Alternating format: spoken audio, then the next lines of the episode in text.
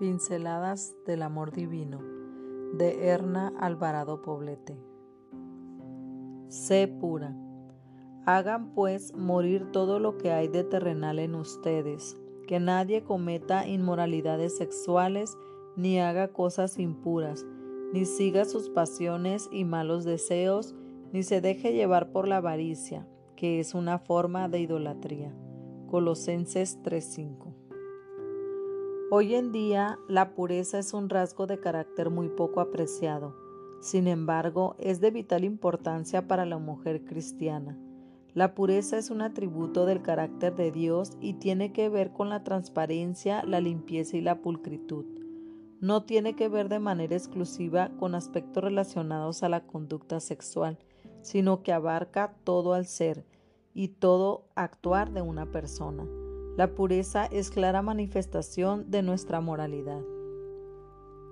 Cuando la Biblia dice, Dichosos los de corazón limpio porque verán a Dios, Mateo 5.8, está haciendo referencia a esas personas que entrenan su voluntad para ponerla en armonía con la de Dios, cuidando sus pensamientos más íntimos, sus emociones y sus acciones. La pureza es en realidad un estilo de vida, en la vida de la mujer pura no hay hipocresía, lujuria, inmundicia, impudicia ni corrupción. No te asustes si crees que no llegas a ese ideal.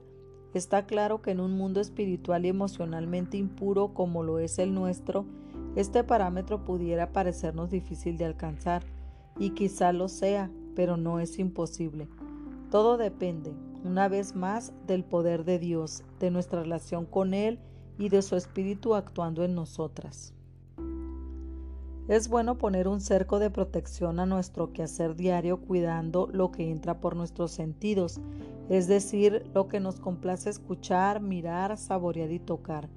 Es necesario vigilar el entorno de nuestras conversaciones y ser celosas en lo que respecta a nuestra conducta, tanto pública como privada. Deshonramos a Dios y rebajamos nuestra naturaleza cuando permitimos que la imaginación se espacíe en fantasías sexuales creyendo que es algo inocente que no daña a nadie. Es por esa rendija de la mente que Satanás toma posesión de todo lo que somos y hacemos. La neurociencia afirma que la conducta moral es una cualidad intrínseca en nuestra naturaleza, y cómo no creerlo si hemos sido hechos a imagen y semejanza de Dios. Para conservar tu pureza te recomiendo practicar lo siguiente. Espacía tu mente en pensamientos nobles y santos. Honra a Dios con tu mente y con tu cuerpo. Evita conversaciones vulgares y prohíbete participar en prácticas inmorales.